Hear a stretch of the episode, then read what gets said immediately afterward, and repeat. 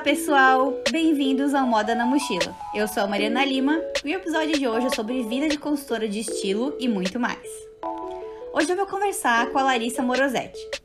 A Lari se formou em moda pela Belas Artes de São Paulo e trabalhou por 13 anos no desenvolvimento de produtos de marca de grife, como Carlos Miele, e também de grandes marcas populares de varejo e atacado, como a Ering e a Malve. Durante esse período, ela teve sucesso na carreira, conseguiu crescer e se tornar coordenadora. Mas ela tirou um tempo para reavaliar sua trajetória e decidiu seguir um novo caminho dentro da moda, o da consultoria de imagem. Hoje, já fazem mais de 3 anos que ela trabalha com isso e não pensa mais em mudar. Lari, muito obrigada por ter topado participar do podcast. Estou muito feliz em ter você aqui comigo hoje.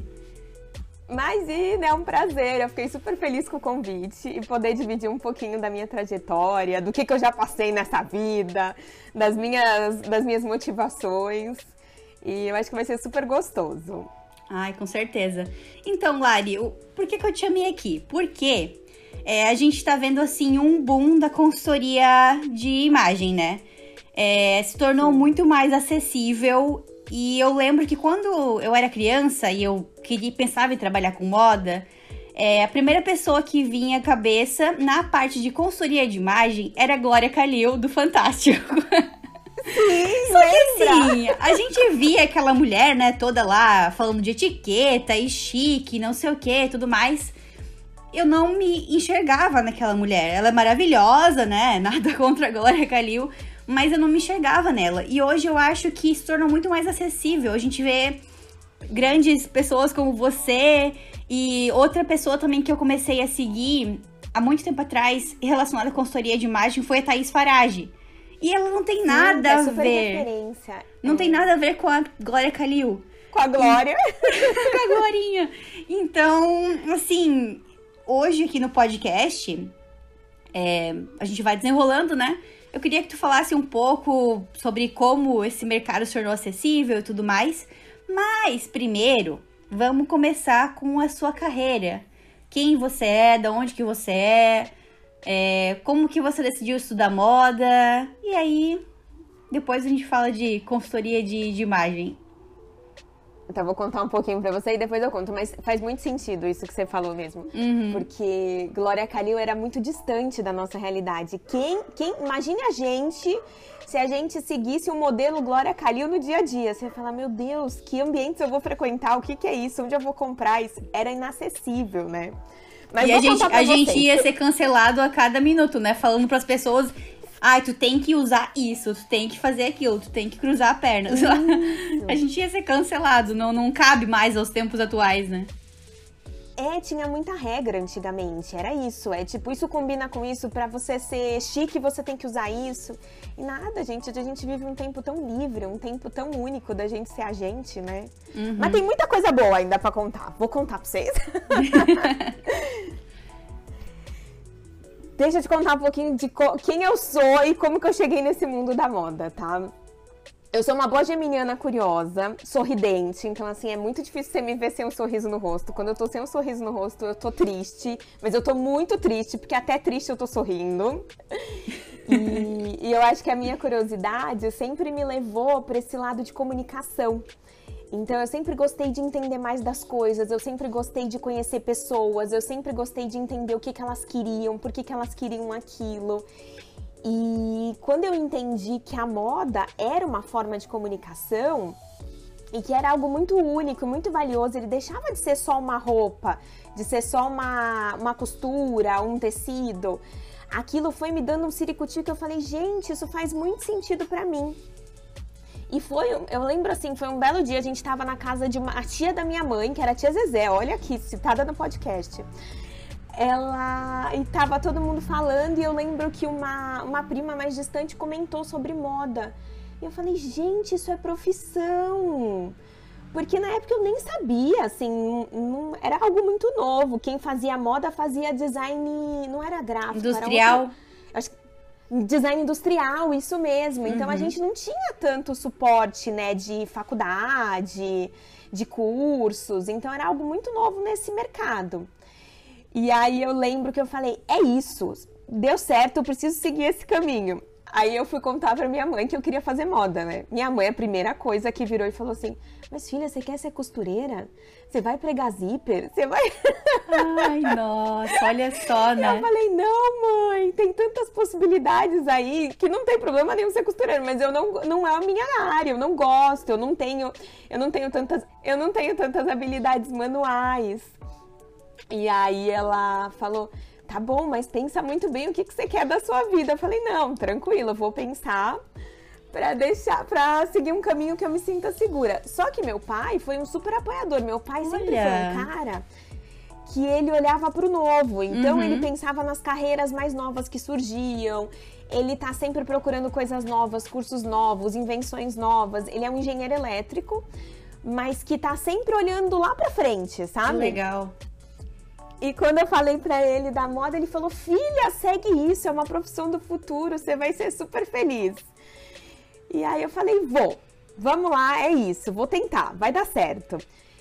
E eu tenho uma coisa, esse lado geminiano também vai muito pro meu lado intenso. Então, eu qualquer coisa que eu pegue pra fazer, eu me jogo de cabeça e eu faço acontecer de alguma forma. Então, assim, nisso eu sou muito determinada. Às vezes demora um pouquinho mais, mas eu sou determinada. E aí eu falei, não, vai dar certo, eu vou fazer isso dar certo, isso vai virar minha profissão. E aí eu me formei em moda, eu fiz Belas Artes aqui em São Paulo, que era uma faculdade que tinha parte de design, mas tinha uma parte muito de tecnologia têxtil. Então isso também desenvolveu em mim uma paixão por tecidos, por superfícies, por mistura, por textura. Eu sou aquela louca que eu entro em qualquer lugar, eu quero passar a mão nas coisas, sabe? Pra ver, nossa, o que eu tô sentindo? E então foi super boa a escolha da faculdade, foi super boa a escolha da faculdade pra mim. E aí eu fiquei 13 anos nesse mercado, mas aí como que começou? Assim, a minha primeira experiência foi numa marca bem elitizada do Brasil, na época do auge dele, era o Carlos Miele. Ele fazia muito vestido de festa, era uma moda mais destinada para o mercado de luxo e tinham seus valores super altos, assim, na época eram vestidos acima de 10 mil reais e tinham vestidos de 30, 40 Nossa. Mil, era tudo feito... Caramba! A base de mulagem, era tudo à mão, sabe? Então você pegava um manequim e você ficava lá fazendo casinha de abelha, fazendo plissadinho. E tu fazia toda essa parte de mulagem também? Não era só parte de, assim, ilustração e tudo mais? Caramba! Não era. Porque assim, eu trabalhava numa parte que era a transição do estilo pra modelagem. Então eu tinha a parte de fazer as fichas, o desenho, de deixar aquilo organizado, mas eu tinha a parte de também criar aquilo, porque eu precisava fazer aquilo também virar uma peça. E lá, na verdade, assim, não era ele quem fazia, tá, gente? Essa é a grande verdade. Era todo mundo. E a equipe era grande, Lari? Ah, era assim. Não era pequenininha, não. Na época, ficava em cima da loja dele, ali da Bela Sintra.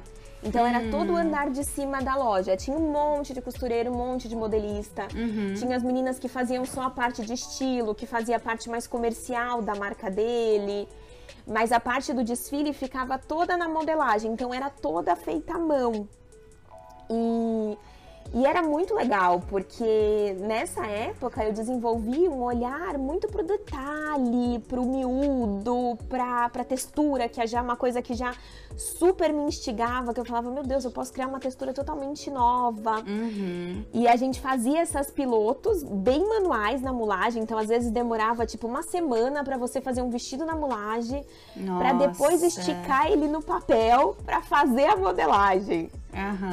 Era uma coisa super artesanal. Cara, muito louco isso. Tu tava falando, né, que primeiro a peça nascia e depois o desenho da peça nascia. Isso! Era tipo o sistema ao contrário, sabe? Porque normalmente nasce o desenho pra nascer a peça, né? Ao contrário de tudo que a gente aprende na faculdade, tudo. E tu acha que todas as outras marcas, assim, muitas outras grifes eram assim? Ou era uma particularidade muito do Carlos Miele? Eu acho que na época era muito assim. Tá. Então tinham outras marcas que também seguiam essa mesma linha, principalmente quando a gente falava de mercado de luxo. Hoje, eu acho que não segue mais isso, tá? Uhum. Tanto que se a gente vai procurar uma moda festa, se a gente vai procurar esses vestidos mais detalhados, você quase não acha, eles seguem o mesmo padrão, uhum, né? Mas antigamente eu acho que era mais comum. E as coleções eram desfiladas em Paris e Nova York também, né? Aham, uhum, isso que mesmo. Loucura. Tinha época que ele desfilava em Nova York, tinha época que ele desfilava em Paris. Nossa. E era muito legal a gente ver aquilo acontecendo. Era sempre uma emoção, tá, Mari? Porque a gente terminava os vestidos, porque assim, nascia a mulagem, passava pro papel, aí começava o corte. Uhum. Aí, do corte, tinha que fazer uma peça inteira, que fechasse inteira. Porque quando a gente fazia na mulagem, a lateral tava aberta, às vezes não sabia onde ia o zíper, se tava encaixando o corselet ou não. Tinha todos os detalhes que depois ainda precisava finalizar. Uhum. Então, às vezes, a gente terminava, tipo, 4, 5 horas da manhã pra pôr na mala, pra ele pegar a mala, viajar, pra ele, as pessoas que iam pegar a mala, viajar e levar pro desfile. Então, era super na emoção mesmo, assim, tinha que terminar, a gente virava à noite quando precisava, então eram determinadas épocas, assim, tipo, tá perto de desfile, a gente já sabia que a gente tinha que trabalhar muito mais do que o comum. Mas era muito legal, foi uma experiência muito, muito rica. Nossa. Onde eu falo que eu aprendi muito, assim. E que me desenvolveu mais nesse detalhe, nesse olhar mais miúdo. É uma coisa muito legal que eu falo que, assim, pra quem é de São Paulo, né, tem essa oportunidade de trabalhar com essas grandes marcas que são um sonho de uma estudante de moda, né? E lá no Sul a gente não tem isso, então tu acaba sendo mais direcionado pra indústria logo de cara. Né? Então, sim, essa é uma das diferenças, assim, de região do Brasil, que eu acho legal em relação à moda. Ô, Mari, mas posso te falar uma coisa engraçada? Esses dias, assim, faz uns meses, eu descobri uma marca super pequenininha daí de Joinville. Pequenininha, assim, na minha percepção. Pode ser que eles sejam realmente maiores. E que segue essa linha meio slow fashion, de peça a peça. E eu achei tão bacana, porque é isso, assim, se a gente pensar o Sul é um polo de grandes indústrias têxteis. Sim. Então, você entra pra fazer grandes quantidades. Qual que era a marca? Você trabalha... Letícia Michel. Ai, eu amo! É daí Letícia Michel, da Joinville. Eu quero trazer ela aqui, ó. Gente, eu quero trazer a Letícia aqui, porque eu sigo ela desde que ela começou. E então, pessoal, nossa, eu espero que ela aceite. Eu tô falando aqui assim, ó, jogando pro ar. Tem que aceitar. Eu espero que ela aceite. E aí tu vai ouvir o podcast dela pra ouvir a história dela, porque é muito, por muito favor, legal. Não, eu achei sensacional a marca, quando eu vi que eles produzem em cima do que você compra, o cuidado que eles têm com a peça, o quanto a peça é bem feita, então você vê uma alfaiataria muito bem cortada, elas ensinam todos os cuidados que você precisa ter, porque assim, querendo ou não, uma alfaiataria não é uma coisa que você taca na máquina e lava de qualquer jeito. Uhum. E eu achei muito legal. E assim, o tamanho da grade. Então assim, o quanto eles são inclusivos quando a gente pensa numa grade de tamanho, né? Uhum. Achei muito sensacional. É marca modelo pra tudo, né? Tanto pra questão de sustentabilidade, quanto questão de inclusão. Eu entrevistei a Raquel Quinderé. Sim. Então a gente tava falando sobre moda plus size, né, e a Letícia Michel traz todos esses tamanhos, e também me identifico muito da forma como elas se posicionam nas redes sociais, né, a gente consegue ver a equipe, consegue ver a transparência, consegue ver um pouquinho do pensamento de como elas criam, então acho muito rico isso. Bom, espero que ela venha aqui logo. É um prazer de acompanhar. Não é distante, né, Mari? É algo que aproxima, é bem isso, as redes sociais dela. Sim. É muito legal. Foi uma marca que eu descobri recente, através de uma cliente que me falou. Eu falei, gente, que marca maravilhosa. Aí eu fui descobrir que era de Joinville. Eu falei, gente, que legal. O mercado lá tá trazendo as marcas menores, né? É incrível. Que é uma coisa que a gente não viu por muito tempo. Uhum. Aí... fiquei no Carlos Miele por 2 anos da minha vida, e aí um belo dia surgiu uma oportunidade, bateu na minha porta, não vou negar, que era pra eu ir pra um mercado que era um mercado mais popular, que era a Ering na época. Uhum. Eu falei, gente, é uma experiência totalmente diferente, porque é uma empresa totalmente verticalizada, porque a gente fala que é uma indústria, então produz a malha, produz a peça, embala, faz tudo, então faz tudo dentro de casa, que normalmente quando a gente pensa na indústria de moda, vamos pensar assim, 80% produz tudo fora de casa, a empresa cria, desenha, manda uma ficha, um fornecedor produz, né? Uhum. E, E eu achei sensacional, eu vi essa outra ótica do mercado onde eu ia lidar com grandes produções. E foi super bacana, porque lá foi onde eu cresci como profissional, entendi o que era gestão, liderança, escala de produção, porque muita coisa que eu aprendi a fazer no detalhe lá era impossível, porque como que eu ia fazer 10 mil peças iguais que alguém precisava colocar a mão para pregar alguma coisa, sabe? Para fazer uma pence diferente. Então, eu fui desenvolvendo um outro olhar e eu acho que até me equilibrando como profissional, sabe? E que marcas tu fazia lá, Lari? A própria Ering. Feminino, masculino? Feminino. Uhum. A Ering feminina. Quando eu comecei, eu entrei lá como assistente. Eu era assistente de duas estilistas que são muito queridas, são minhas amigas até hoje, são pessoas que eu gosto muito. Então, eu lidava com tecido e com malha. Então, dividia em categoria, né? Nesse sentido de superfície. E aí, depois de um tempo, eu assumi o tecido plano. Fiquei por muito tempo no tecido plano. E foi também onde eu consegui reforçar mais esse conhecimento que eu gostava e que eu tive muito na faculdade, que era essa história das superfícies, da tecnologia têxtil. E eu fiquei, eu acho, deixa eu lembrar quanto tempo como... eu não lembro o tempo, Mari, mas assim, foi um bom tempo. Foi muito legal ver as minhas coisas passeando por aí. Eu falava que eu passava na rua e eu via os vestidos que eu tinha feito.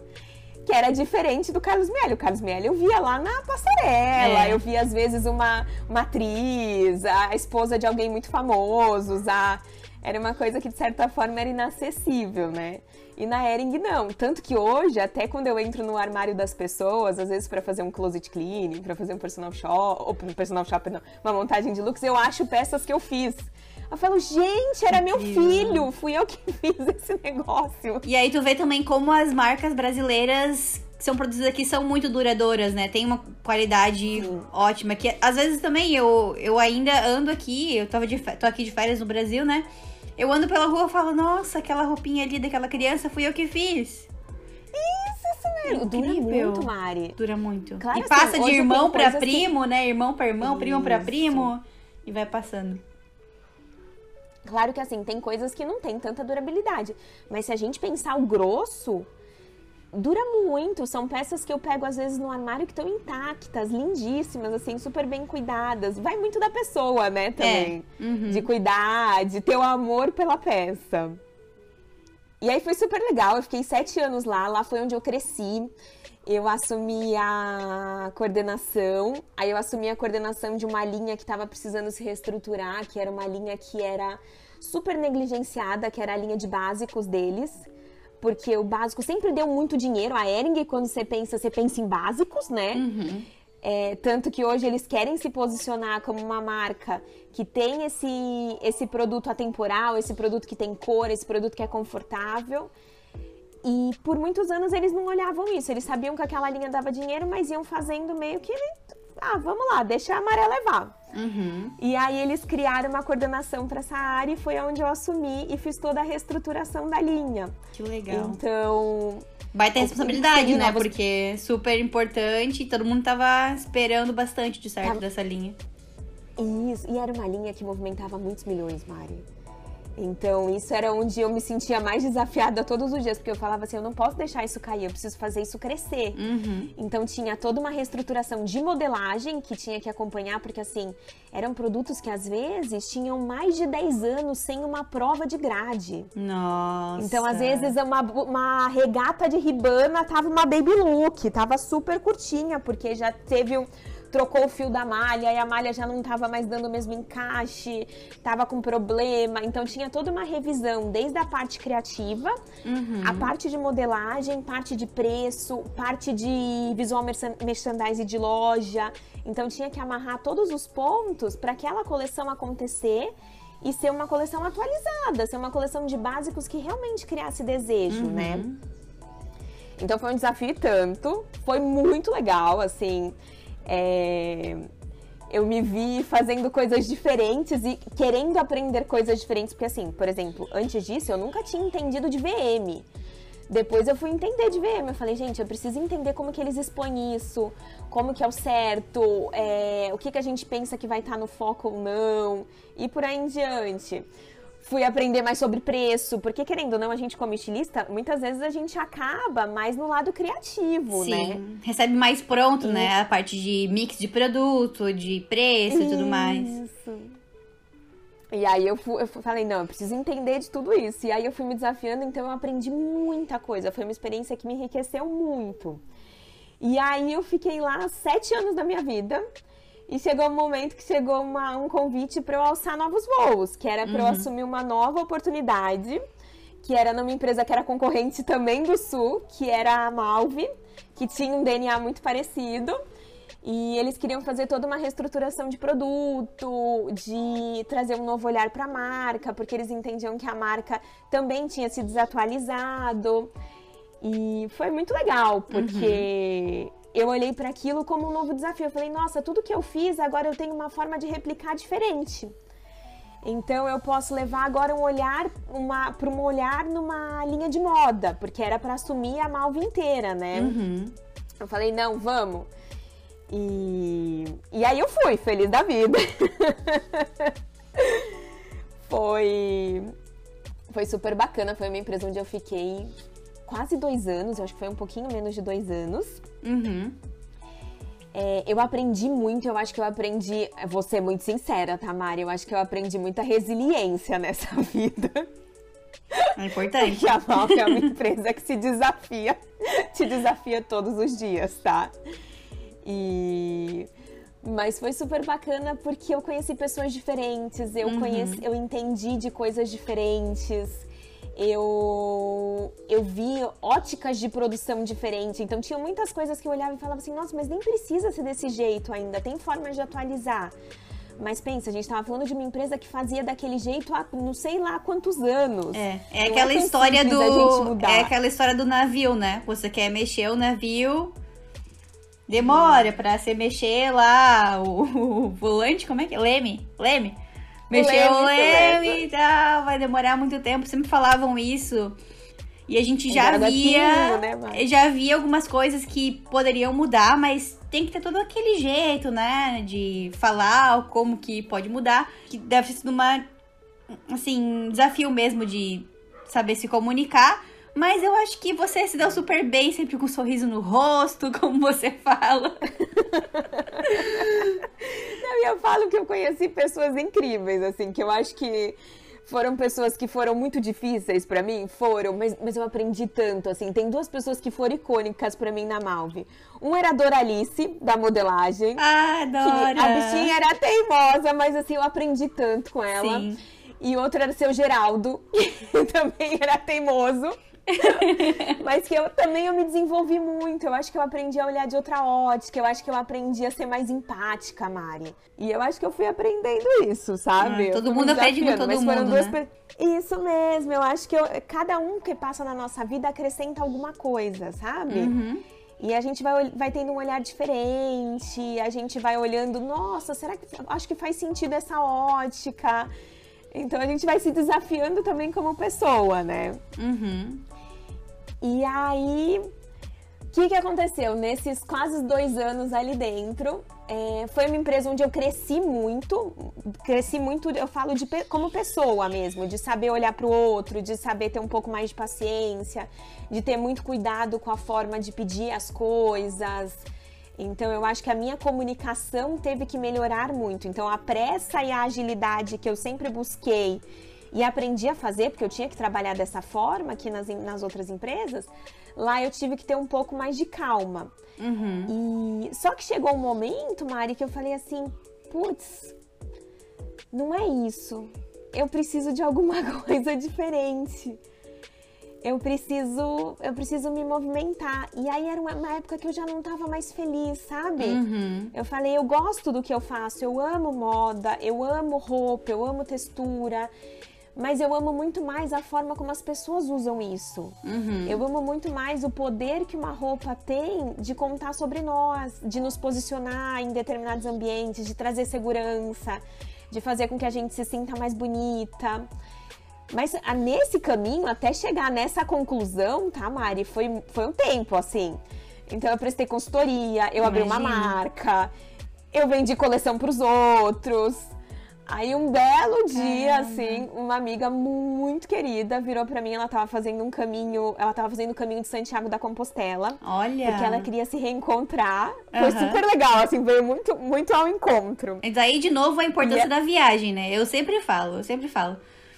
Que fazer uma viagem é muito importante pra se conhecer e tudo mais. Mas aí, conta pra mim, eu não vou te interromper. Não, a gente se coloca em... É isso mesmo, a gente se coloca em contato com a gente no mais íntimo possível. Então, você vai se redescobrindo, né? Uhum. É valiosíssimo.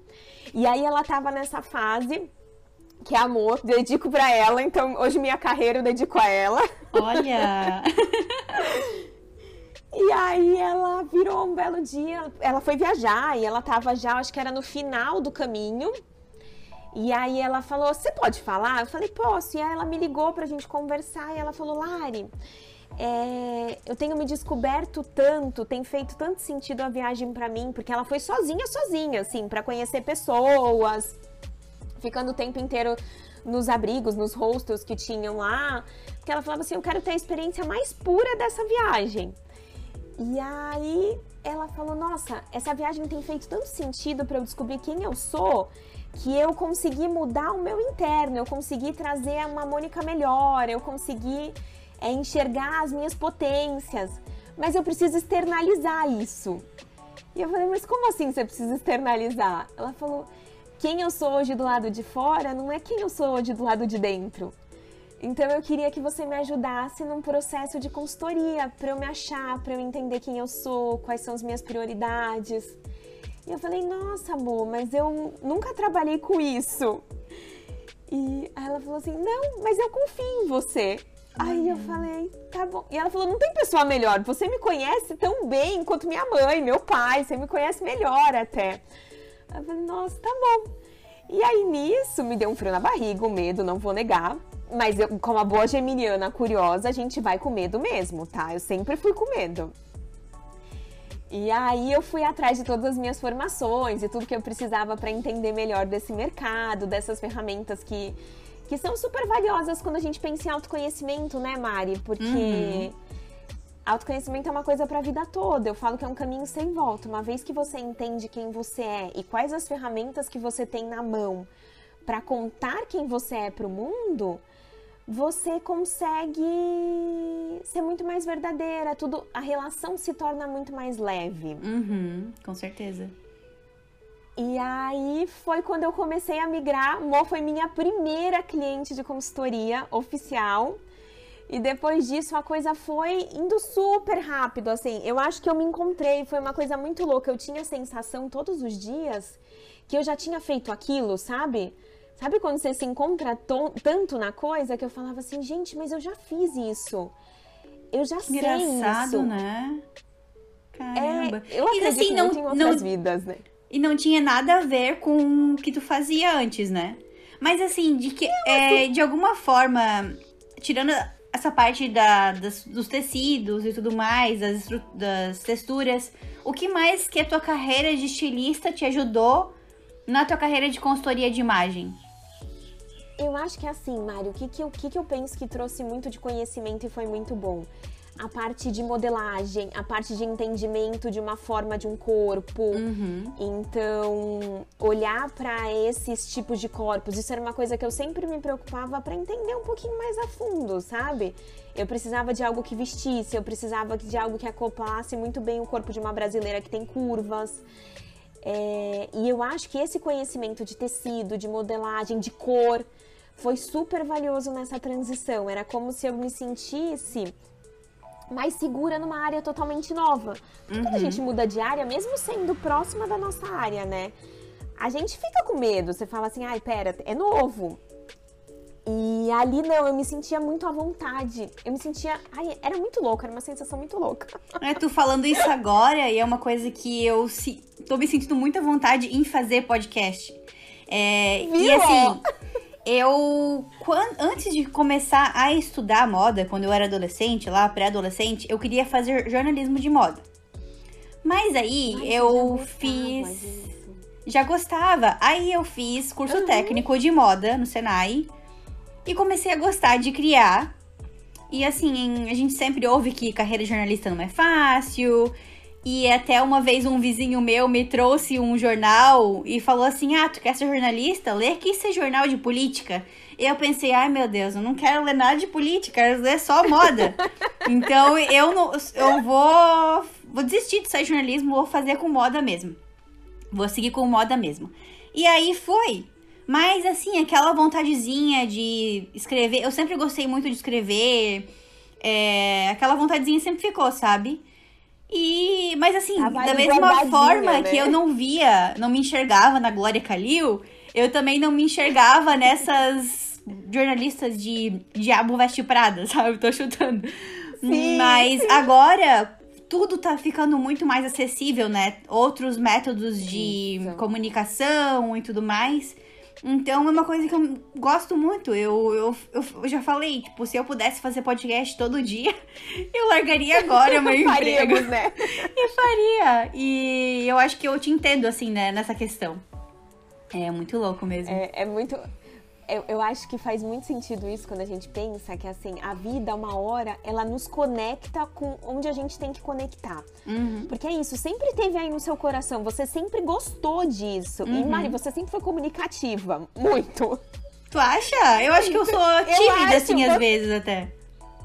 Eu acho você super comunicativa. Então, assim, quando você vê que tem essa possibilidade, que você não precisa ser a garota Vogue, porque antigamente a gente pensava, assim, que acho que nunca você trabalhar com jornalismo de moda era a garota Vogue, né? Uhum. Até esse negócio de conhecimento mesmo, falando de consultoria de imagem, uma coisa que eu sempre quis ser, mas acho que nunca serei, é ser sexy. Eu até pensei assim, não tá em mim, né? Eu até pensei assim, eu vou conversar com a Lari, né, um dia pra ela fazer o meu mood board lá, pra eu tentar, assim, ser um pouco mais sexy. Não tem jeito, tudo que eu falo, as pessoas falam, ai que fofa, eu tenho que aceitar isso. Eu acho que assim, eu tô com 27 agora, né? Quando eu chegar nos 30, aí eu vou falar, não, agora não tem mais jeito, eu sou fofa e tem que ser feliz sendo fofa mesmo. Não, e é muito engraçado, porque assim, ó, eu falo muito pelos clientes que já passaram na minha vida, né? Uhum. Tem algumas que passam por determinados momentos e que elas falam assim, às vezes uma separação, ou às vezes uma... Sabe, assim, aqueles momentos onde você assume muito mais a maturidade, então assim, hoje eu me vejo potente pra construir minhas coisas. E elas falam, não, eu preciso ser desse jeito. Aí eu falo, não, peraí, vamos lá. A gente tem que ser quem a gente é. O nosso estilo, ele tem conexão com a nossa personalidade, com a nossa história de vida, com a cidade onde a gente mora, com as referências que a gente construiu ao longo dos anos. Uhum. Não adianta eu virar pra você e falar assim, a Mari sexy, pensa, eu vou pôr uma fenda, você peladona, toda colada.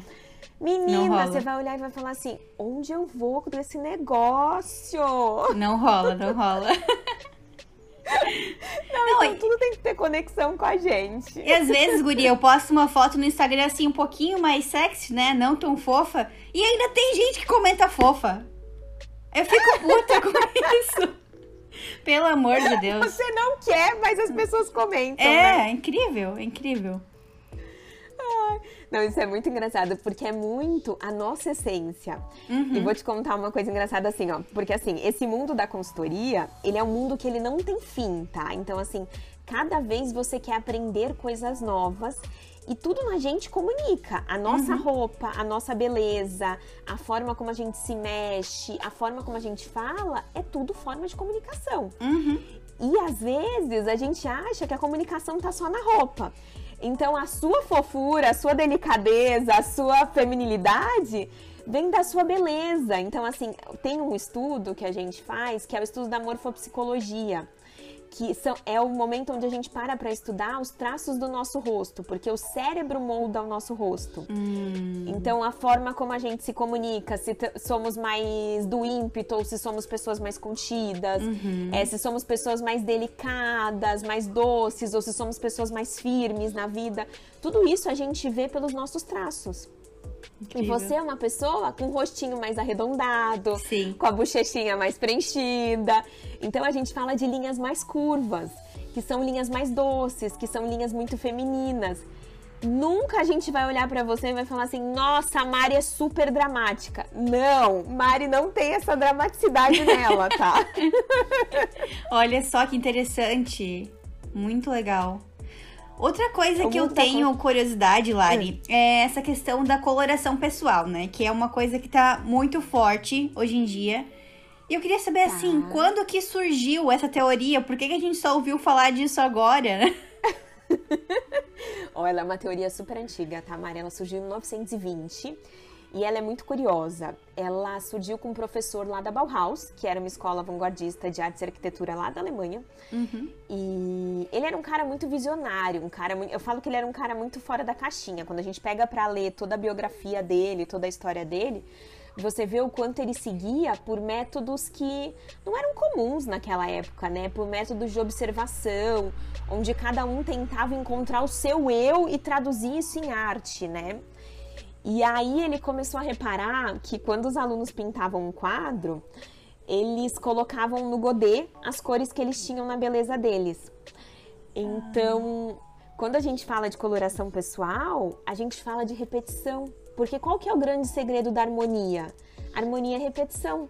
Se eu coloco uma coisa que é muito distante de quem eu sou, no sentido de forma, de cor, eu vou estranhar aquilo. Uhum. Aquilo talvez vai dar uma percepção diferente da minha forma natural.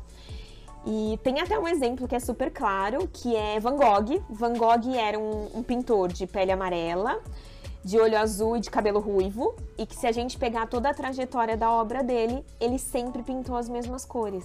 Muito. Então ele tinha uma tendência a olhar a harmonia, olhar a beleza naquelas combinações e passava pro quadro. Uhum. É uma teoria de 1920 que nasceu lá na Alemanha. E quando começou foi um método de observação, ele via esse modelo de repetição. E aí ele viu que se ele pegasse muitos alunos dessa classe que estavam ali pintando, eles traziam uma certa harmonia que se juntava em 4 famílias. E essas famílias tinham uma similaridade com as cores lá das estações da Alemanha. Então, quando você pensa na Alemanha em estações frias, você pensa no inverno, que é muito escuro, que é muito fechado, mas tem o branco da neve, tem cores intensas, vivas, um céu estrelado. Quando você pensa em cores frias e claras, você pensa num verão, que é muito suave lá. É diferente do nosso verão aqui, né? Totalmente. Nosso verão é alegre, é solar, por aí. E a gente, quando pensa em cores quentes, a gente tem uma primavera muito florida, muito colorida, com o sol bem aberto. Uhum. E um outono que a gente fala de uma estação mais suave, onde a folhagem ou vira verde militar ou vira laranja. Então, por isso que o outono é tão terroso, o sol vira mais açafrão e por aí em diante. E aí ele reparou que isso tinha uma certa similaridade com as belezas. Mas a grande transformação veio em 1960, com uma... Eu acho que ela era estilista, o nome dela é Suzanne. Ela era uma americana que ela começou a estudar os modelos de beleza que a gente tinha e conectar com essa teoria. Uhum. E ela viu os padrões, então assim, as mulheres de verão têm esse tipo de beleza, os olhos dessas cores, o cabelo dessa cor, a boca dessa cor, e elas ficam muito bem com esse tipo de cartela, com essas cores, com cores mais frias, claras, e às vezes algumas outras características. Então, em 1960, lá nos Estados Unidos, esse método começou a ser uma coisa mais comercial, de certa forma. Então, uma coisa que nasceu super na intuição, no artístico, de análise, de observação, depois ele foi transformado em algo comercial. Por muitos anos, assim, a Suzanne, ela guardou essa teoria para ela, ela virou uma referência de cor, mas ela não ensinava isso. E aí, um pouquinho mais pra frente, teve uma outra pessoa, que é referência também, que resolveu escrever um livro com os estudos da Suzanne. Então, foi uma confusão nessa história toda. E aí, foi quando a Suzanne trouxe todo esse conhecimento ao mundo. E aí, a coloração, se a gente pensar, ela é muito antiga, Mari. Então, assim, a gente tá falando de algo de 1920. Mas, no Brasil, ela vem difundindo há uns 6 anos, 7 anos, por aí.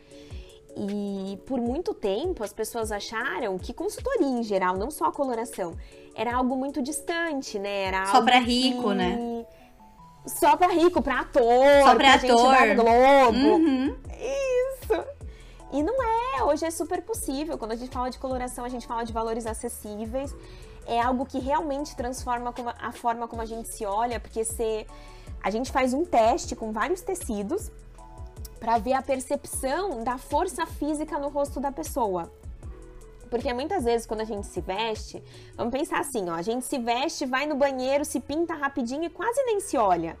Normalmente a gente tá apressada, uhum. Normalmente a luz do banheiro não é uma luz boa, é uma luz que ou é fria demais, ou é um amarelo demais e normalmente é um ambiente fechado. Então a gente não tem a percepção correta de uma cor na nossa beleza. E às vezes a gente usa e as pessoas viram pra gente e falam assim, nossa, hoje você tá com uma cara de cansada. E aí você fala, nossa, mas eu nem tô tão cansada assim, por que será que ela tá tendo uma impressão tão diferente, né? Sim. E aí isso é a força física da cor. Então a gente vai trazer a consciência para que vocês façam boas escolhas em relação à cor. E aí tem um leque de opções, então quando a gente descobre a cartela, tem um leque de 70 cores, que são cores que valorizam, que realmente harmonizam com a beleza, suavizam marcas de expressão, contorna o rostinho, tira olheira, deixa a textura mais bonita e por aí em diante, né? Então é um processo que eu falo que é único, é pra vida toda e é muito transformador, porque muitas mulheres já passaram no meu caminho, não foram poucas, tá?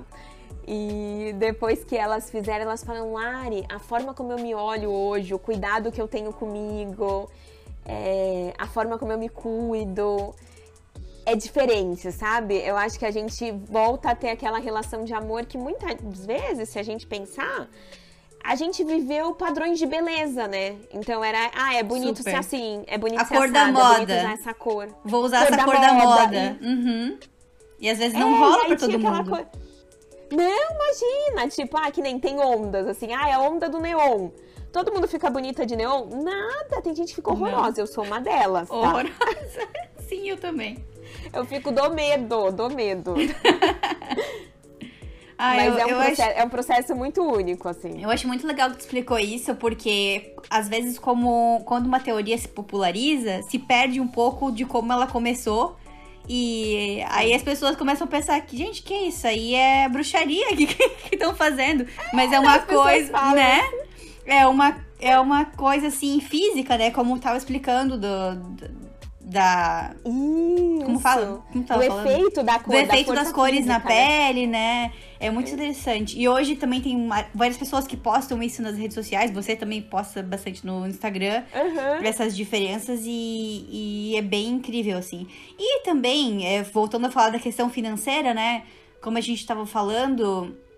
Fazer coloração pessoal e consultoria de imagem é economizar dinheiro, porque você vai comprar melhor, você vai não vai chegar numa loja e querer comprar só porque tá na moda, mas vai comprar alguma cor que esteja na sua cartela e você não vai se arrepender depois. E eu acho que ajuda muito na questão financeira, assim. Eu ainda não fiz, preciso fazer. Tô aqui, ó. Você precisa, Mari, precisa. Como é que é? Casa de ferreiro, espeta de pau, né? Aquele negócio. Total. Não, e a gente vem desse mercado de moda, a gente usa muito preto. Muito. Todo mundo aqui, fica bonita de preto? Nada. Você tá aí de pretinho, né? Tô. Tô de preto e de cobertor, que tá frio. Cobertor bordô. Não, mas é bem isso que você falou, assim, é uma economia. Porque muitas vezes, a maioria das mulheres tem o mesmo costume, tá? Elas não compram em vezes, elas vão e compram tudo de uma vez e compram uma leva de coisas. Achei bonito, levei pra casa. Só que o que acontece? Muitas vezes o bonito na loja, o bonito no manequim ou o bonito na outra pessoa, não necessariamente vai ficar bonito em você, porque a gente tem características diferentes, né? Uhum. E às vezes não fica bonito por uma modelagem, por uma cor, por uma textura que às vezes aumenta ou diminui a gente. E quando a gente fala da coloração, ela entrar numa loja e ela ter certeza da cor que vai deixar ela bonita, da cor que faz sentido entrar no armário dela, porque ela vai amar aquela blusa. Eu sempre brinco que o nosso armário ele tem que ser uma relação de amor. É tipo o nosso marido, eu sei que é um comparativo meio esdrúxulo, mas é assim, ó. André, meu marido, pra ele começar a namorar comigo, ele foi lá, ele me conquistou, ele tentou, ele foi tentando pelas beiradinhas, até que um belo dia eu falei assim, olha, vou dar uma chance pro André, André é um cara bacana. A nossa roupa é a mesma coisa, tá? Porque se a gente não tiver amor no que tá ali no armário, ela tá simplesmente ocupando espaço. Então a gente só leva pra casa o que a gente ama. A gente não leva a blusa bonitinha não, tá? É só a blusa linda que a gente amou na loja. E a coloração ajuda a gente a amar muito mais, tá? É uma coisa que sempre foi muito forte na minha casa, minha irmã até hoje faz isso, é comprar roupa pra ficar em casa. Ah, é bonitinha essa roupa pra ficar em casa, né? Não, não precisa. Não precisa ter tanta roupa pra ficar em casa. Só um pouquinho tá bom, né? Não, e é aquela coisa assim, ó, pensa, a gente em casa, com a pandemia, isso ficou muito mais latente, né? Porque todo mundo trabalha de casa. Se a gente ficar em casa de qualquer jeito, a forma como a gente se cuida e se arruma faz muita diferença pro nosso ânimo, pra nossa energia. Então, se você fica em casa com a pior roupinha que você tem, você fala, putz, não quero hoje fazer as coisas. Não se maquia, não lava o rosto, não, né? Isso! A gente tem que se preparar para aquele momento, a gente rende de uma forma diferente, a gente se sente melhor quando a gente se cuida. E se cuidar não é se emperequetar toda, mas às vezes é pôr uma roupinha mais arrumada, confortável, é arrumar o nosso cabelo, é tomar um banho, às vezes passar um rímel só para levantar o olhar, sabe? São muito pequenos rituais que fazem diferença na nossa vida. Totalmente. Lari, o que precisa para ser uma consultora de imagem? Qual que é o investimento? Quanto tempo você demorou para recuperar o investimento que você fez? Para quem pensa em ser, né? Porque eu vejo que bastante gente que nem se formou em moda, hoje em dia também quer ser consultora de imagem. E é possível, né? Porque não precisa de uma faculdade, tem cursos menores que te permitem fazer isso. Então, eu queria que tu contasse pra gente um pouquinho como é que foi essa preparação pra se tornar uma consultora de imagem. Vou te falar assim, ó, que a profissão de consultora é uma profissão que ela sempre vai te exigir que você vá se atualizando, como muitas outras, tá? Então, sempre vai ter cursos, sempre vão ter coisas que você precisa aprender. Mas tem alguns quesitos básicos, assim, como pessoa, eu falo. A gente tem que ser muito empática, porque quando a gente entra num armário, a gente... Muitas vezes você lida com as piores dores das pessoas. Às vezes elas não sabem se olhar, às vezes elas não se sentem bonitas, às vezes elas não sabem ser carinhosas com elas, ou às vezes elas têm um parceiro ou alguém que fala, ai não, isso é feio, ai você tá feia. E não, a gente tem que entender que todo mundo tem suas potências, então a empatia é quesito básico de personalidade. E aí, quando a gente fala financeiramente falando, é uma carreira que assim, você tem que investir muito em curso. Quando a gente já vem do mercado de moda, a gente já vem com uma bagagem muito boa, porque a gente já tem noção de caimento, de modelagem, de tecido, de cor. Então, muito, muito curso a gente já corta aí no meio do caminho. Então, a gente precisa da base sólida e de alguns que são áreas muito específicas, como um visagismo, como uma morfopsicologia, uma coloração pessoal, que é algo onde a gente vai mais a fundo em teorias específicas, né? Mas, quando a gente vem de áreas diferentes, a gente precisa de todo esse respaldo. Então, às vezes são formações muito longas, porque um curso de consultoria só, vou te falar, vamos pensar assim, vamos pensar uma pessoa de uma profissão totalmente diferente da gente, uma engenheira que decidiu que não quer mais isso, quer ser consultora de imagem porque ela gosta de moda, porque ela gosta de pessoas, porque a gente tem que gostar de pessoas. Ela veio de uma área onde ela é muito mais de exatas. Então, é algo de conta. Então, ela precisa que isso se torne em algo mais... Se transforme para algo mais pessoal, onde ela entenda o porquê do sentimento, o porquê daquela escolha, o porquê daquele caimento. E um curso de consultoria, uma consultoria completa, ele, normalmente ele é um curso de, em média, assim, 2 meses, 1 mês e meio, no máximo. Então, ela precisa de muito mais bagagem para ela colocar aquilo em prática. Ela precisa de muito mais cursos. Então, por isso que eu falo que, assim, quando a gente vem de áreas diferentes, que super funciona, tá, Mari? Eu conheço pessoas consultoras que vieram de áreas muito opostas e são um sucesso hoje quando a gente fala da consultoria. mas ela precisou se preparar muito mais do que às vezes a gente que veio desse mercado de moda. Entendi. E como toda profissão, que a gente tenta coisas diferentes, a gente precisa conseguir construir nossa bagagem de conhecimento, né?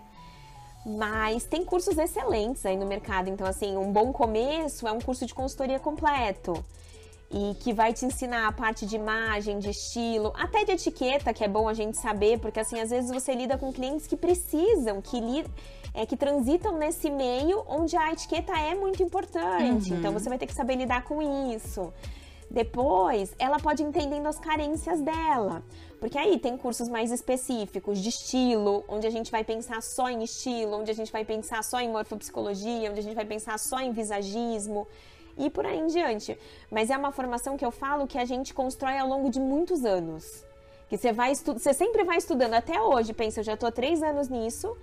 Até hoje eu faço cursos, porque eu falo, não, eu quero aprender coisas novas, eu quero ter sempre algo a agregar nos meus atendimentos. E às vezes você pega clientes com dificuldades diferentes, então aquele modelo assim, ah, você vai atender no passo A, B, C, D, desse jeito, às vezes você chega com uma cliente, você tem que fazer totalmente diferente, porque para ela isso não vai funcionar. Então você tem que estar sempre se adaptando e trazendo coisas novas ali. Mas é uma profissão que hoje eu posso falar que ela me traz muitos recursos, não tenho o que reclamar dela. E é uma profissão que eu acho que quando a gente gosta de pessoas, a gente se sente realizada fazendo. Com certeza, imagino. E qual que é a pergunta que as clientes mais te fazem? Em relação à consultoria de estilo, coração pessoal, ou às perguntas? Tem umas que elas sempre fazem, assim, que eu dou muita risada. Ah, isso é brega, pode falar se for brega. Eu falo, não existe conceito de brega. Brega é gosto pessoal. Então, assim, é a gente gostar ou não, é aquilo encaixar ou não na nossa vida. E, às vezes, as referências que a gente tem faz com que a gente ame determinada coisa. E se a gente pensar principalmente no Brasil. O Brasil é um país que, se a gente pegar ponta a ponta, a gente tem culturas muito diferentes. Então, por exemplo, a forma como a gente se veste aqui em São Paulo é muito diferente de eu chegar em Natal, que é uma cidade linda, super alegre, solar, colorida, e me vestir. As pessoas vão olhar pra mim e falar, Jesus, quem é esse ET chegando aqui de calça alfaiataria neste calor do cão? Cadê o estampado? Cadê o colorido? Cadê? Então, não tem brega, não tem certo ou errado. Tem o que a gente ama na gente, tem o que a gente gosta de usar. É a gente aprimorando esses conhecimentos para que a gente consiga trazer o pente fino, o detalhezinho, a sutileza das coisas, sabe? Mas não existe brega, tá, gente? Essa é a grande verdade. Viu? Graças a Deus, hoje em dia as coisas estão mudando, né? E a gente pode falar isso com toda certeza, que não existe brega. Não, não existe. É uma coisa que eu sempre falo também, que eu acho meio chato, realmente, quando as pessoas perdem um pouco da identidade. O meu chefe, ele é indiano, né? E ele sempre fala que lá na Índia, ele usava roxo com amarelo. Todas as combinações mais loucas, né? Colorido, entre aspas, pra gente aqui, que gosta de um pretinho básico, né? Mas, enfim, quando ele veio pro Canadá... especialmente Toronto, né, que é uma cidade um pouco mais parecida com São Paulo, mais, assim, metrópole, trabalho, etc, escritório, ele mudou completamente o guarda-roupa dele pra tons de cinza e preto. Mas eu acho uma pena que ele perdeu isso, essa identidade dele, né? Acho bem isso. Complicado. Porque, assim, ó, tem uma coisa que a cidade que a gente mora influencia no nosso estilo, influencia, tá? Como outras coisas.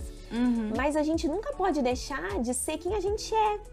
Porque, pensa, ele, como um bom indiano, ele gosta de cor, ele gosta de textura, ele gosta de mistura. Indiano é colorido.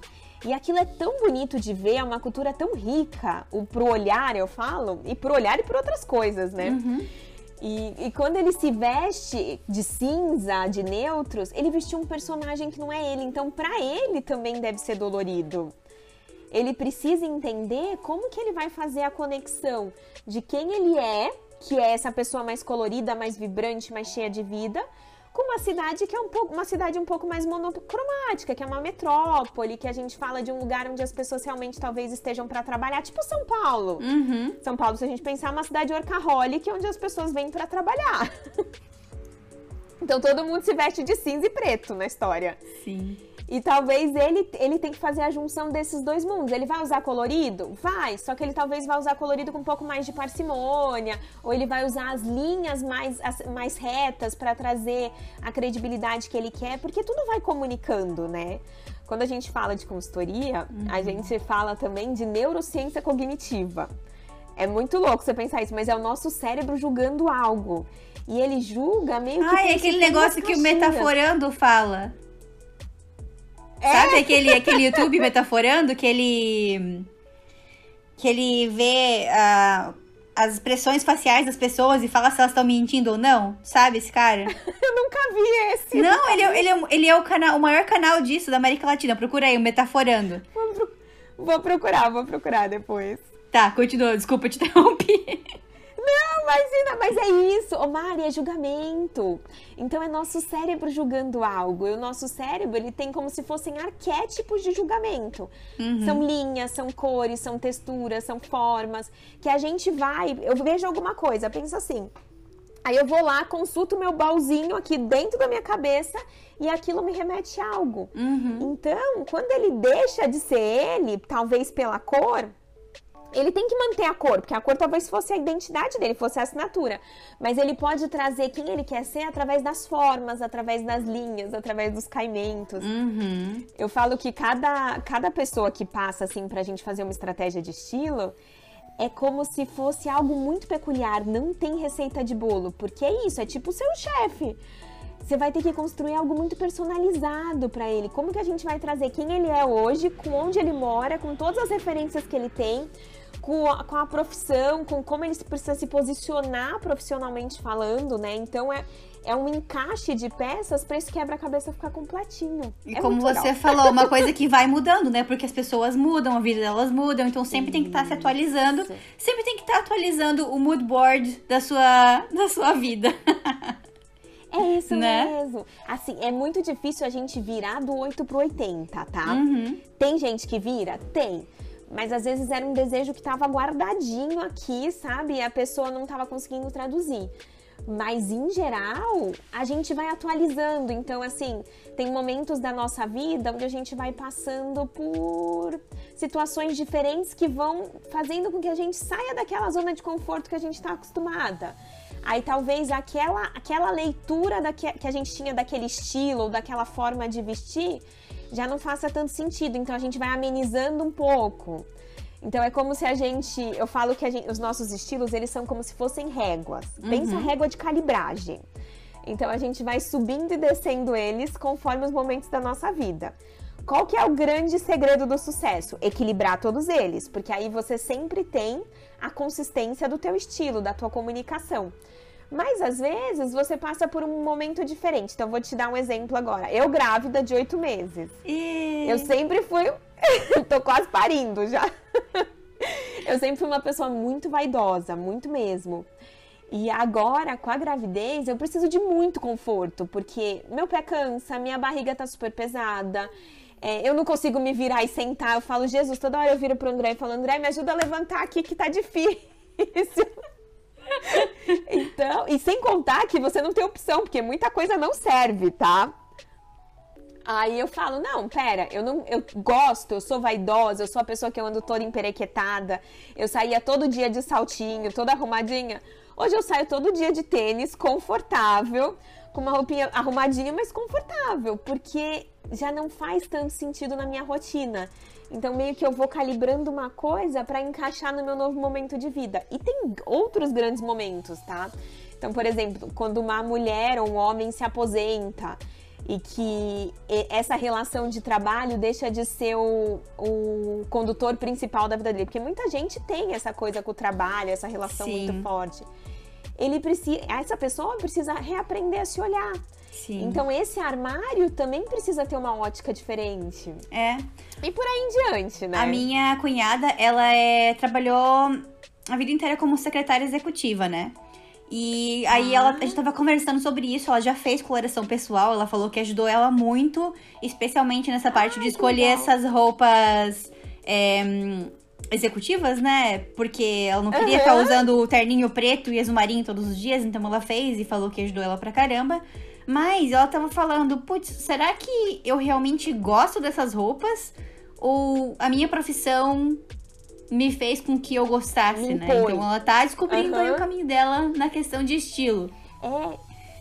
Não, e muitas vezes, Mari, é muito engraçado esse processo, porque assim, às vezes, eu vou te falar das profissões mais formais, então vamos pensar uma advogada, ou até sua cunhada que tá numa profissão super formal, ela como secretária executiva é muito formal, porque ela lida com todos os diretores da empresa, com o presidente, com o CEO, e às vezes ela veste uma coisa que não é ela. Então, se aquilo não faz sentido, chega um determinado momento da vida dela que começa a dar um ciricutico, que ela fala assim, não, peraí, eu preciso me conhecer, eu preciso entender se isso sou eu ou não. E quando não é ela, elas acabam mudando de profissão. Olha só, olha, tá vendo aí, Renata? Eu acho que, quem sabe, esse... tem algo errado aí, né? A Lari aí, bruxinha, tá prevendo alguma coisa. Não, porque pensa assim, ó, de segunda a sexta, a gente veste essa roupa do trabalho. Pensa que coisa chata você vestir alguém que você não é. E de sábado e domingo é quem ela pode trazer à tona realmente a essência mais verdadeira dela. Então, por isso que às vezes essas pessoas acabam mudando, elas acabam assumindo outras profissões, se reinventando, indo para áreas mais criativas, mais livres. Porque é como se fosse a gente colocando essas pessoas em uma caixinha, sabe? Tipo, eu pego sua cunhada e eu coloquei ela numa caixinha super formal, super tradicional. Que às vezes não é ela, às vezes ela é muito mais livre, muito mais leve que isso. Com certeza. Lari, queria que tu me falasse também sobre quais são todas as atividades que uma consultora de estilo pode fazer e qual que é a tua favorita. Tá bom. Vou te contar, assim, ó, se a gente pensar num roteiro dentro da consultoria de imagem, tem alguns passos que são os passos mais convencionais que a gente tem, tá? Então, a gente fala que numa ordem cronológica, a gente começaria por uma coloração pessoal, que é a primeira forma de autoconhecimento que a gente pode ter, que é onde a gente vai entender das cores. Depois, a gente vai para uma estratégia de estilo, que é quando a gente para entender a importância da imagem pessoal, o porquê que a gente quer tal coisa e às vezes a gente não consegue traduzir na nossa roupa e nas nossas escolhas. Entender um pouco mais do nosso corpo, entender dos nossos estilos. Porque tudo tem que encaixar, é a história do quebra-cabeça. Tudo precisa encaixar e ser verdadeiro pra gente. Então, nunca vai existir receita de bolo, tá? Quando virarem pra vocês e falarem assim, vou dar um exemplo X que acontece muito, você tem que ter isso. Não, você não tem que ter nada, porque às vezes aquilo nem conecta na sua rotina, tá? É aquela história da camisa branca, né? Todo mundo tem que ter uma camisa branca. Não tem, às vezes as pessoas não se enxergam nisso, né? A camisa branca tem conexão com algumas pessoas. Claro que existem tipos e tipos de camisa branca, mas não é todo mundo que vai se ver numa camisa branca. Então, fujam dessas listas prontas, porque isso não funciona na vida, tá? E aí, a gente faz a estratégia de estilo, então é um segundo passo que é muito importante e é um passo que as pessoas procuram muito, tá, Mari? Tanto a coloração quanto a estratégia de estilo sempre são as portas de entrada da consultoria. Depois, a gente tem um outro serviço que eles chamam closet cleaning, que é quando a gente vai mergulhar nesse closet para entender ali o que faz sentido, se livrar dos excessos, porque muita gente acha que o grande segredo do sucesso é a gente ter um closet lotado, cheio de opção. E não! Às vezes você vive com 5 calças, 15 blusas, 2 casacos, 2 sapatos e você tá super bem resolvida. Porque o grande segredo é a gente se conhecer e saber multiplicar se respeitando. E aí, o que acontece nesse momento do closet é um momento que a gente sofre, vou te falar. Porque assim, roupa tem apego emocional, roupa às vezes lembra a época que a gente tava mais magra ou mais cheinha, a gente gostava daquele corpo. Você falava assim, nossa, eu me sentia tão bonita. E hoje eu olho e não me sinto tão bonita, então às vezes as pessoas guardam. Tem presente de vó, de tia, de avô, de mãe. que às vezes a gente não tira porque fala assim, ai, minha mãe vai sentir tanto. Aham, mas às vezes a pessoa não acertou você, não acertou o que você precisava. E acontece, tudo bem, sabe? Que vale a intenção que ela deu. E a gente deixar a roupa parada ali, de certa forma, além dela complicar a forma como você lida com o armário, mexer, ou procurar a roupa, lembrar de tudo que você tem, é um dinheiro mal gasto, porque, pensa, foi um investimento, pode até não ser um investimento que retorna, porque não é que eu pus 100 reais numa roupa e essa roupa vai valer 200, não. Mas é uma roupa, é um investimento na minha imagem. Então, eu comprar uma roupa é eu cuidando de mim, é eu me olhando, é eu me sentindo bonita, eu me sentindo segura, eu me sentindo bem com as minhas escolhas. Uhum. Então, a gente precisa trazer uma relação verdadeira nesse armário. Eu sempre falo que eu quero que elas abram o armário todo dia de manhã e falem assim, eu amo tudo que tá aqui, eu me sinto linda. Não se sentiu linda, não tem amor? Bora, tira desse armário que não merece esse espaço. E aí, o que a gente tem depois do Closet Clean? A gente tem o Personal Shopper, que é quando a gente para para adicionar peças novas. Porque se a gente pensar, ir ao shopping nem sempre é uma tarefa fácil, tá? Uhum. A gente tem 1000 estímulos visuais, principalmente quando a gente entra em lojas de magazine. Então, às vezes você olha e fala assim, nossa, que negócio bonito. Mas não necessariamente é a gente. Pode ser que a Mari olhe uma roupa super dramática, cheia de ponta, cheia de contraste, e fale assim, nossa, que linda. Mas quando você pôr em você, você vai falar assim, nossa, não sou eu nesse negócio, não. É. Não consigo, sabe uma coisa que eu não consigo, Lari? Deixa eu te contar. Que assim, quando eu preciso comprar alguma coisa, eu vou no shopping, eu me estresso, eu olho muita informação, como tu falou, eu não compro nada. Uhum. Eu compro roupa quando eu tô passeando, e aí eu vejo, olha, essa saia de bolinha aqui, hein? Gostei. E aí eu compro. É pela emoção. Não é assim, quando eu vou procurar alguma coisa, raramente eu compro. Bem louco isso. Assim, ó, quando a gente vai à busca, muitas vezes vocês se perdem. Esse que é o grande problema.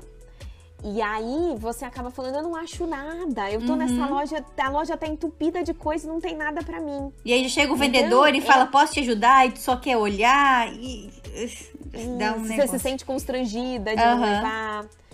Que não tem nada a ver, tá? Que assim, as lojas estão aí pra gente olhar, você não precisa entrar e comprar toda hora. Mas o processo precisa ser um processo prazeroso, precisa ser um processo completo, de provar um look pronto, inteiro, ter a sensação de como aquilo vai vestir na sua vida, entender se rola amor, porque tem que ser a relação de amor, entender se cabe no seu orçamento, entender se é o que você precisa no armário.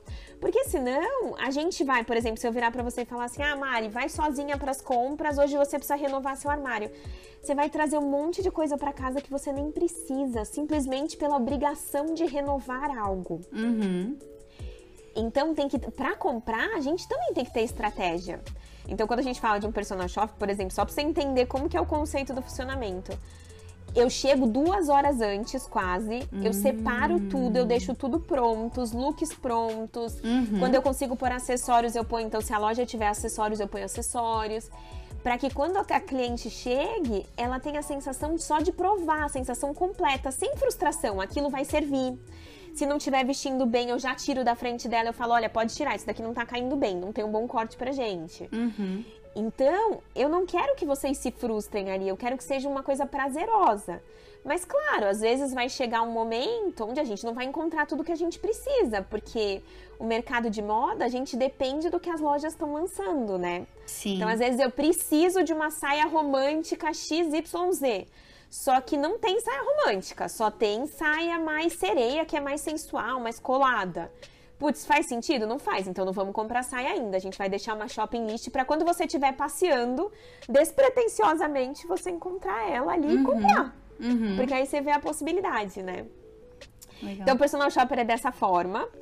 É bem legal, é um serviço bem legal. Então, assim, eu chego, separo, depois a gente tem 3 horas onde a gente fica focada nas compras e a gente só compra o que realmente fizer sentido pra você. O que realmente você amar, o que realmente você se sentir confortável. E sempre respeitando o seu estilo, seu desejo de imagem, sua personalidade, seu momento de vida, a cidade onde você mora e o que tá faltando nesse armário, né? E aí, depois do personal, a gente tem a montagem de looks, que é quando a gente multiplica esse armário, pensando muito em funcionalidade, porque toda roupa, ela precisa passear de muitas formas.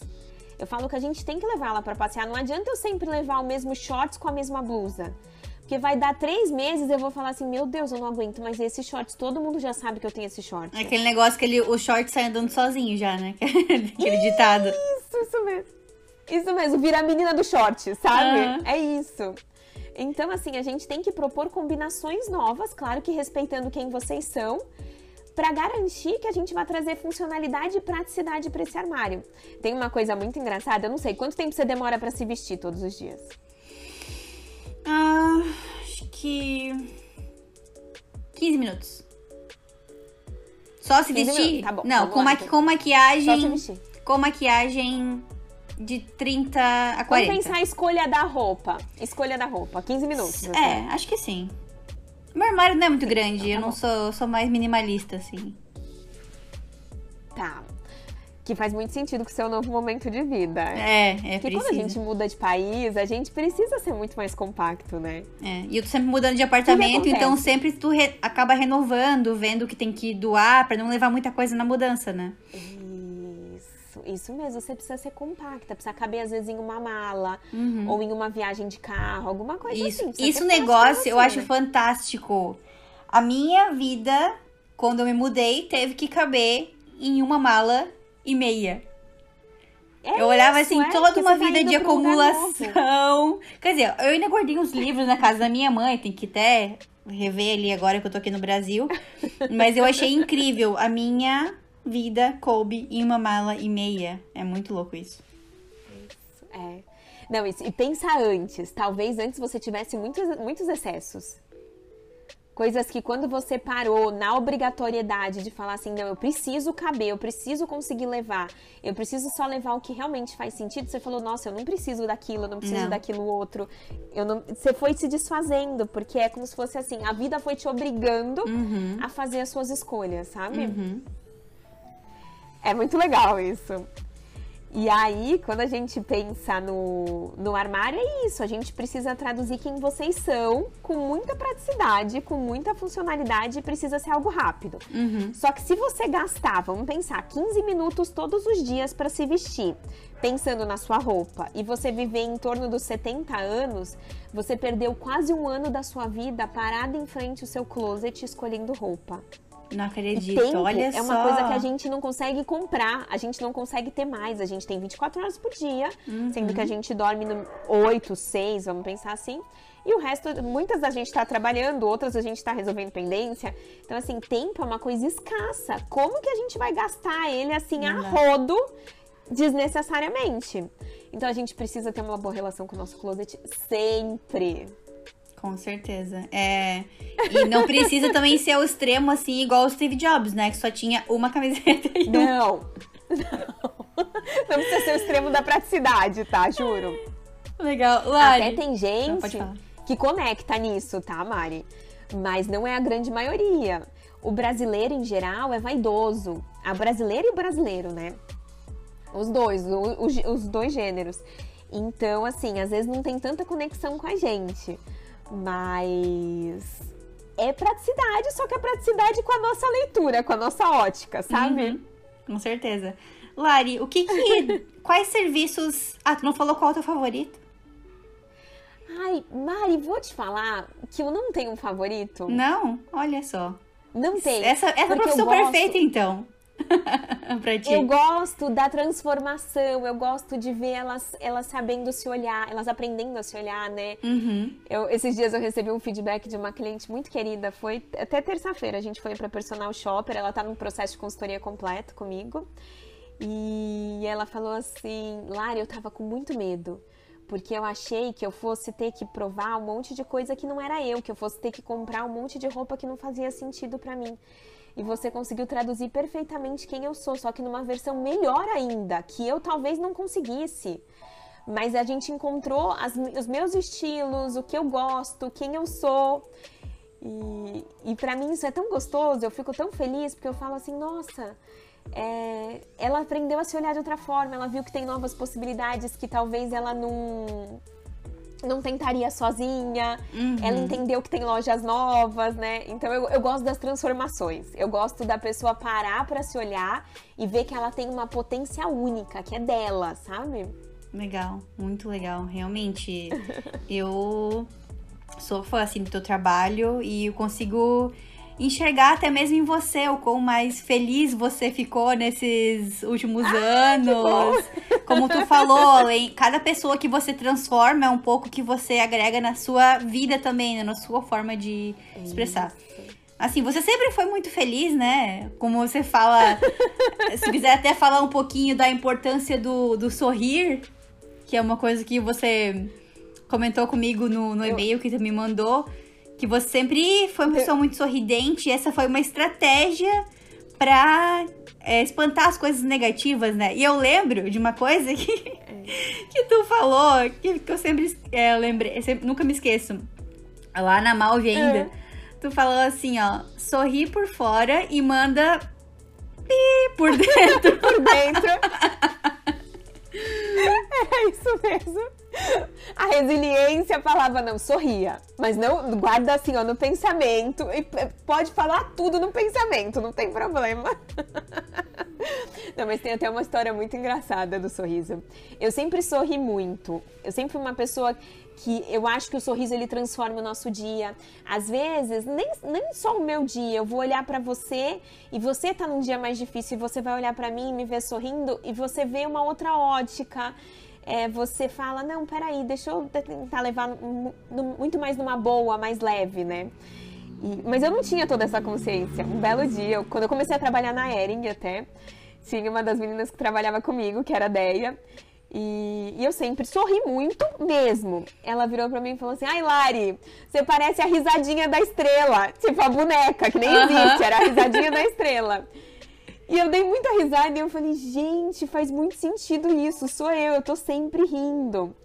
Independente se o mundo tá caindo, se tô cheia de problema, eu tô rindo, porque eu acho que um sorriso transforma um dia triste e cinza. Às vezes não transforma o meu, mas transforma o seu, transforma o de outra pessoa. Então eu acho que o sorriso abraça, o sorriso cuida, sabe? Faz todo sentido. Eu sempre gostei de sorrir, gente. A mãe do meu marido, minha sogra, ela é parapsicóloga e também estudou psicologia, estudou várias coisas na vida já. E ela sempre fala isso do sorriso. Ela sempre tá sorrindo também, igual você, bem legal.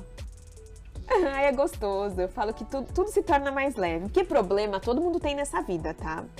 Só muda de endereço, de tipo. Mas se a gente puder olhar pra isso e tirar sempre o lado bom das coisas, nossa, tudo se torna tão mais leve. Eu concordo, eu sou uma pessoa positiva e sempre serei, espero, né? Ai, deixa eu te perguntar uma coisa que eu esqueci de perguntar antes ali. Pode perguntar. Quais passos da consultoria podem ser feitos online e quais não podem? Tá. Mari, assim, ó, vou te falar que hoje a gente vive uma nova era, mas que eu ainda não faço todos. O único que eu não faço online é a coloração. Por quê? O que que eu tenho muita dificuldade? Eu acho que a luz do computador é uma luz que influencia, a forma como a cliente vai tirar foto de uma cor ou de outra, e as cores até que ela tem no acervo dela, ela pode não ter tudo que eu preciso. Então, a gente, às vezes, não tem as ferramentas necessárias para fazer online. Tem gente que faz? Tem. Mas vou te falar que eu tô tentando estudar, então tem uma coisa nova que eu tô fazendo, a louca geminiana que arruma mil cursos, que eu tô estudando a nossa íris. A nossa íris, ela tem marcas e cores que são amarradas com a nossa coloração pessoal. Então, cada pontinho, cada traço, a coroa, a borda externa, que cores são essas, se são marrons mais esverdeados, marrons mais quentes, ou marrons mais amarelados, ou até acinzentados. Então, isso foi uma coisa que surgiu muito com a pandemia, porque como a gente ficou presa dentro de casa, as pessoas foram se reinventando, porque a coloração pessoal é porta de entrada da consultoria. E muita gente passou a fazer online.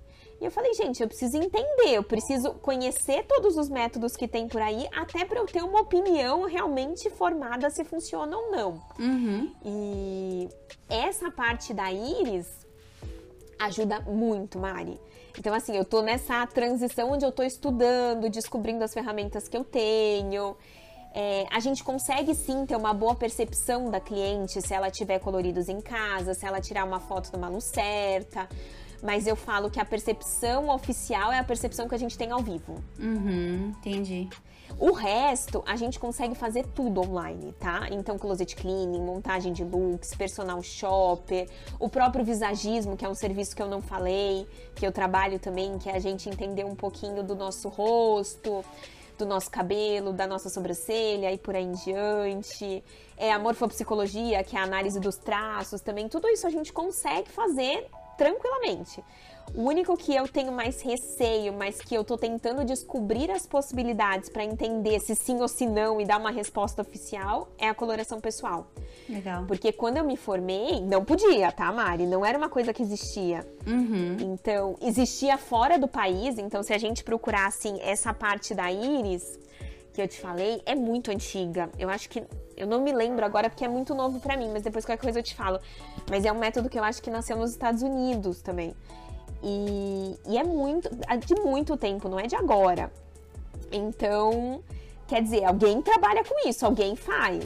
É, eu lembro então, que eu até ouvi falar de uma profissão que era a iridóloga, que era uma pessoa que até analisava as doenças, deficiência de vitaminas...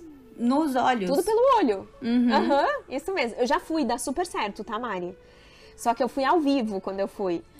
E aí ele olha todas as marquinhas do seu rosto, as cores, os traços e aquilo diz se você tem uma deficiência de algum nutriente, se você tem alguma dor.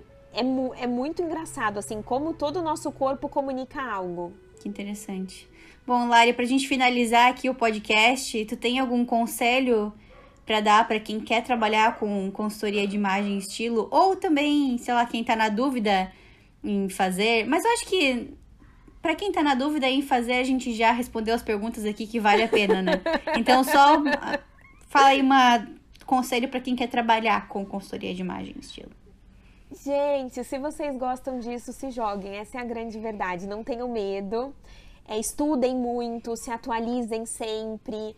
Mas é uma área transformadora, é uma área que além de você fazer o bem pro outro, você faz o bem pra você. Porque cada pessoa que passa na nossa vida, a gente aprende alguma coisa. E é tão gostoso você ver as outras pessoas com uma relação mais leve, mais gostosa e se amando. Então, assim, procurem um curso que vocês gostam, entendam a abordagem, porque tem muitos cursos por aí, tá? Tem cursos de abordagens diferentes, tem cursos que são cheios de regra, que parece que a gente vive há 15 anos atrás. Ai, você tem que combinar o cinto com a bolsa, com a calça, com o sapato, você não pode sentar na mesa desse jeito, você não pode combinar a roupa desse jeito, e não é isso. Então, assim... pode ser que tenha alguém que tenha um pouco mais dessa rigidez das regras? Pode. Então, assim, entendam a abordagem desses cursos para ver se faz sentido para vocês e invistam nessa carreira se for o caminho que vocês querem. Eu acho transformador, gente. Maravilha. Eu sou muito feliz. Para quem quiser entrar em contato contigo, qual que é o teu Instagram? @Lari Morosetti, gente. Morosetti com ZE, 2 T's, I. Vai ser um prazer, me sigam lá. Eu vou colocar na descrição ali, a Lari tem vários conteúdos sobre coloração pessoal, é muito legal o Instagram dela. E também, se você tiver alguma pergunta pra mim, o meu Instagram é @marianasdelima. Também, se você está ouvindo pelo Spotify, lembre-se de seguir o podcast e também compartilhar no Instagram, na rede social, compartilha. Gente, por favor, eu tô... vou pedir fazer um pedido pra vocês. Compartilhem o podcast com os amiguinhos. Porque nos primeiros episódios, todo mundo tava compartilhando. Aí, conforme vai, né, passando, o pessoal esquece de compartilhar. Então, compartilha aí. Quem é da minha família, tem uma família gigantesca, tem muitos primos, muitos tios, muitos amigos. Compartilhem aí pra me ajudar. E, Lari, muito obrigada por ter topado participar do podcast. Adorei conhecer um pouco mais da tua história. E espero que logo eu faça a coloração pessoal para me descobrir um pouco melhor. Ai, claro, por favor. Mari, obrigada a você pela oportunidade. Eu adorei contar um pouquinho aqui, eu adoro conversar. E se eu pude tocar alguém para mudar de profissão, para se sentir mais feliz, eu já vou ficar mais feliz ainda. Então foi um prazer e vamos colorir a senhorita, tá? Vamos! Então tá bom, pessoal. É isso aí. Beijinhos e até a próxima.